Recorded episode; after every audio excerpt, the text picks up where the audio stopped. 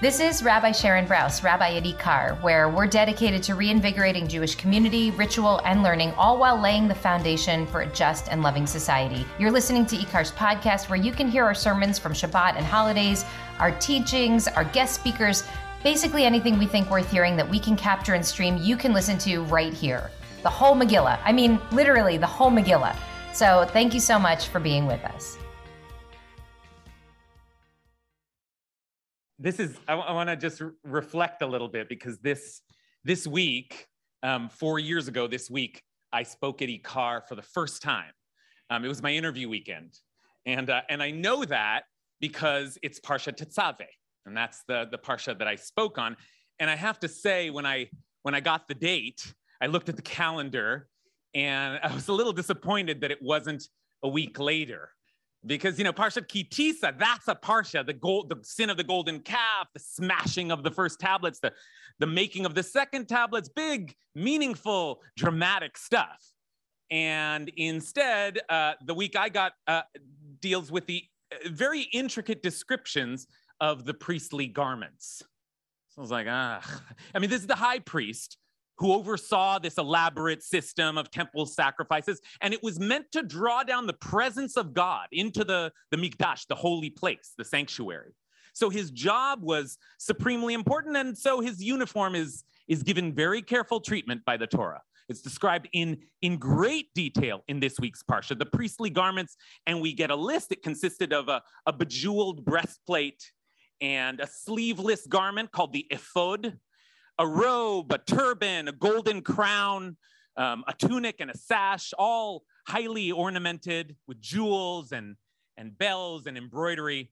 You know, very fancy, but I'm like, oh no, what do I what do I talk about at IKAR? I want to I want to get this job. talk about the uh, the ephod, the the sleeveless garment. I, I, so so what I, I did instead was I talked about beauty, about about Jewish conceptions of beauty because the Torah does use that language to describe these garments. It says that these, these holy clothes, these bigdei kodesh, are for honor and beauty, litifaret, beauty, tiferet. So I spoke on Jewish conceptions of beauty and I left all the, the details out. And, uh, and I guess it, I guess it worked out. I'm here.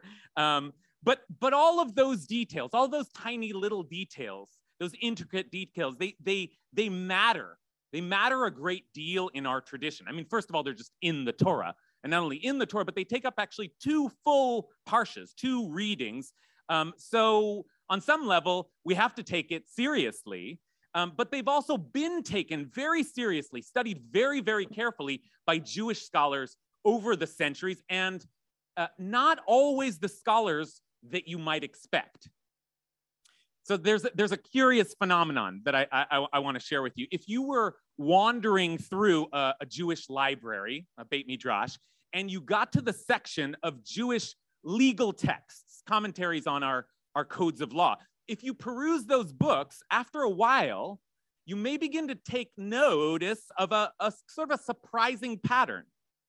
For reasons unclear, many of the classic books of Jewish law take their titles from, of all things, the various pieces of the high priest's clothing.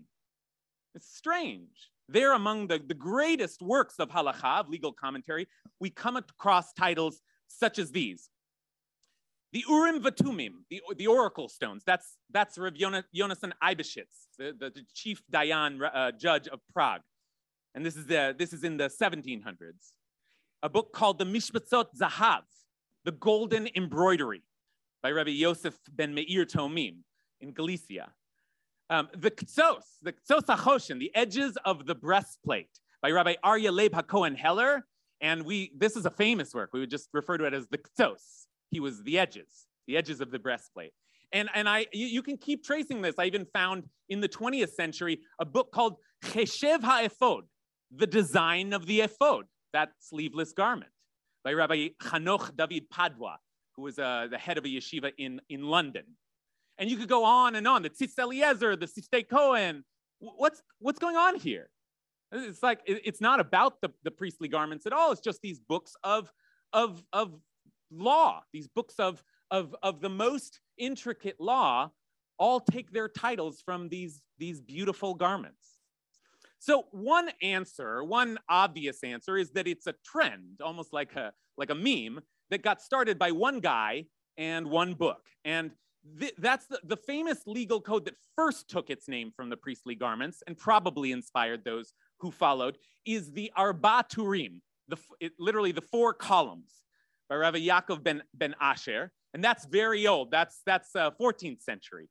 And the title, the four columns, refers to the four rows of stones on the breastplate. And it indicates the four volumes of the book itself. But other than the numbering parallel, why, why would Rabbi Yaakov, we, we, we now call him the Baal Haturim, the master of, of the columns, the Baal Haturim, why would the Baal Haturim have decided that the breastplate was worthy of, of invocation when he chose a name for his book of laws? And why did so many others then follow in his footsteps in referencing the clothing of the priest?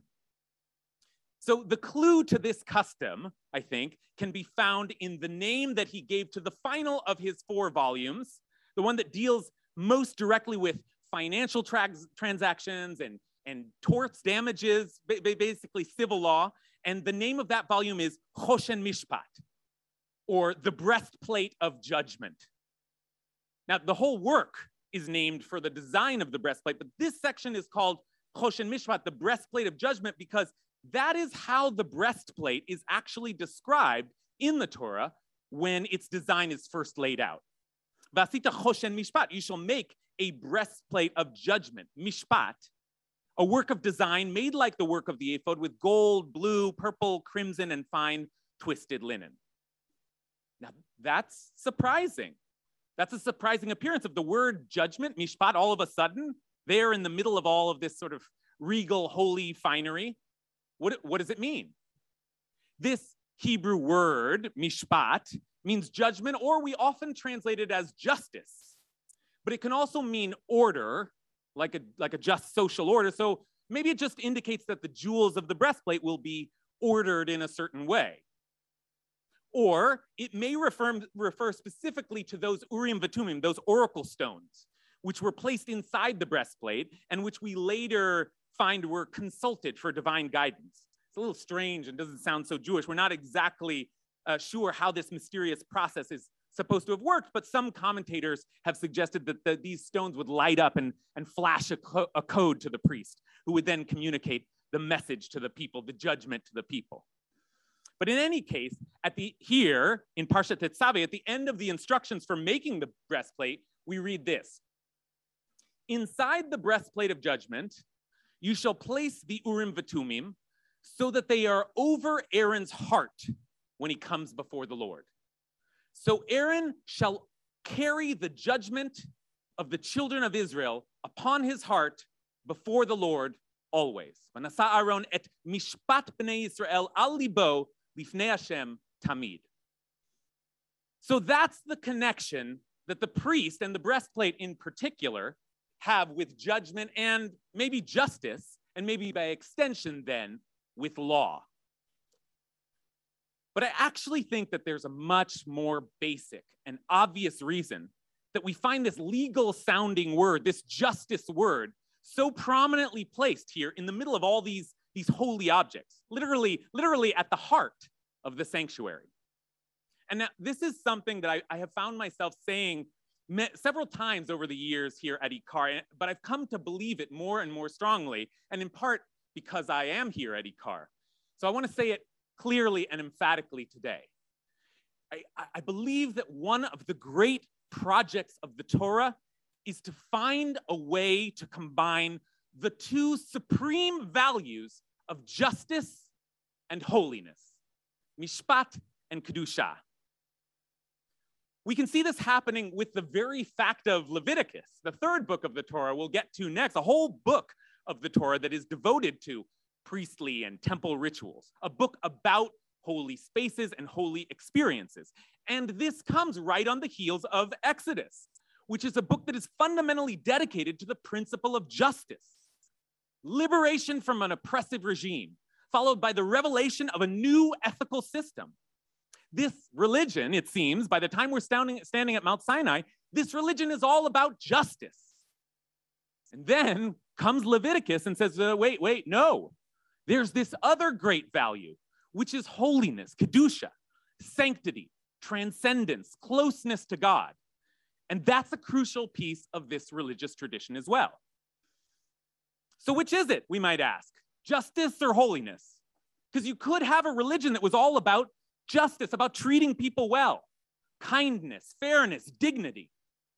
Or you could have a religion that was all about the spiritual experience, the divine encounter, the mystic union with the great oneness.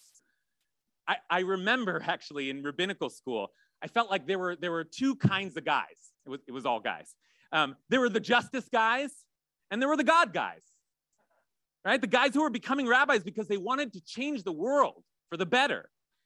And then the guys who were becoming rabbis because they were, they were searching for God.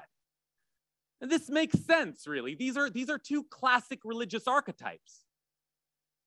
But I think the Torah is telling us again and again in ways obvious and subtle that both types are wrong, or, or at least that both have room to grow. Because the Torah's vision isn't one or the other, it's both. The Torah's quest is for a life infused with both holiness and justice. Or more accurately, maybe, the Torah is interested in a justice that is infused with holiness, or a holiness that is infused with justice. And that is why we find mishpat, the word justice, right here at the center of the holiest space in Jewish life. Because the priest is one of those figures who's likely to become a God guy. It's all about God, it's all about the spiritual experience. And the Torah is saying, no, don't forget about justice. And then the book of Leviticus is saying to the book of Exodus, yeah, congratulations, you figured out that we have to build a more just society, but don't forget about God. And, it, and, and we don't even have to wait till the book of Leviticus. It's, it's already happening here in the book of, Ed, of Exodus. The sanctuary begins, is first described right here in the book of Exodus right? That is to say that holiness is embedded in the book of justice, and then justice is embedded in the, in the structure of holiness, and on and on and on, like a kind of infinite regression. Holiness in justice and justice and holiness and holiness. And that i think is also what these authors are, are trying to communicate when they when they title their books on civil law with these holy words that describe the most sacred thing and, you know, this isn't just a, a both and situation because these happen to be the top two values. So, got to get them both in there. It's that holiness without justice is not holy at all. We, we know about corrupt priests, right? In, in, in the time of, the, of, of, of, of old and in our own time. Corrupt priests cannot possibly, cannot possibly bring holiness to the people. Even mean priests can't possibly carry out their holy duties and justice without a grounding in holiness in some eternal transcendent reality is no justice at all. It's just political theory, just one group's opinion of how things should go. And I think that there's an easy, easy tendency for religion to get this balance wrong, to focus entirely on God with no concern for the world around, or to be so immersed in, in the work of the world that we've lost touch with the work of our souls.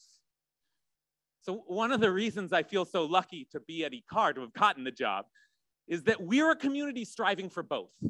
We're fully devoted to the religious experience, the prayer experience, the divine experience. But we are also just as fully devoted to the work of activism, of organizing, of changing the world around us for the better. And, and it isn't also, it's both. It's both at once.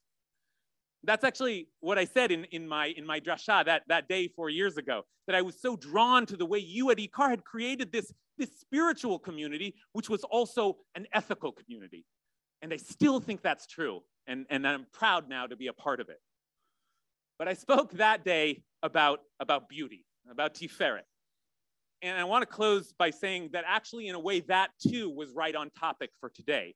Because that word for beauty, Tiferet, in the Kabbalistic framework is about a beauty that comes from harmonizing values that appear to be opposites, like kindness and strength, like love and judgment.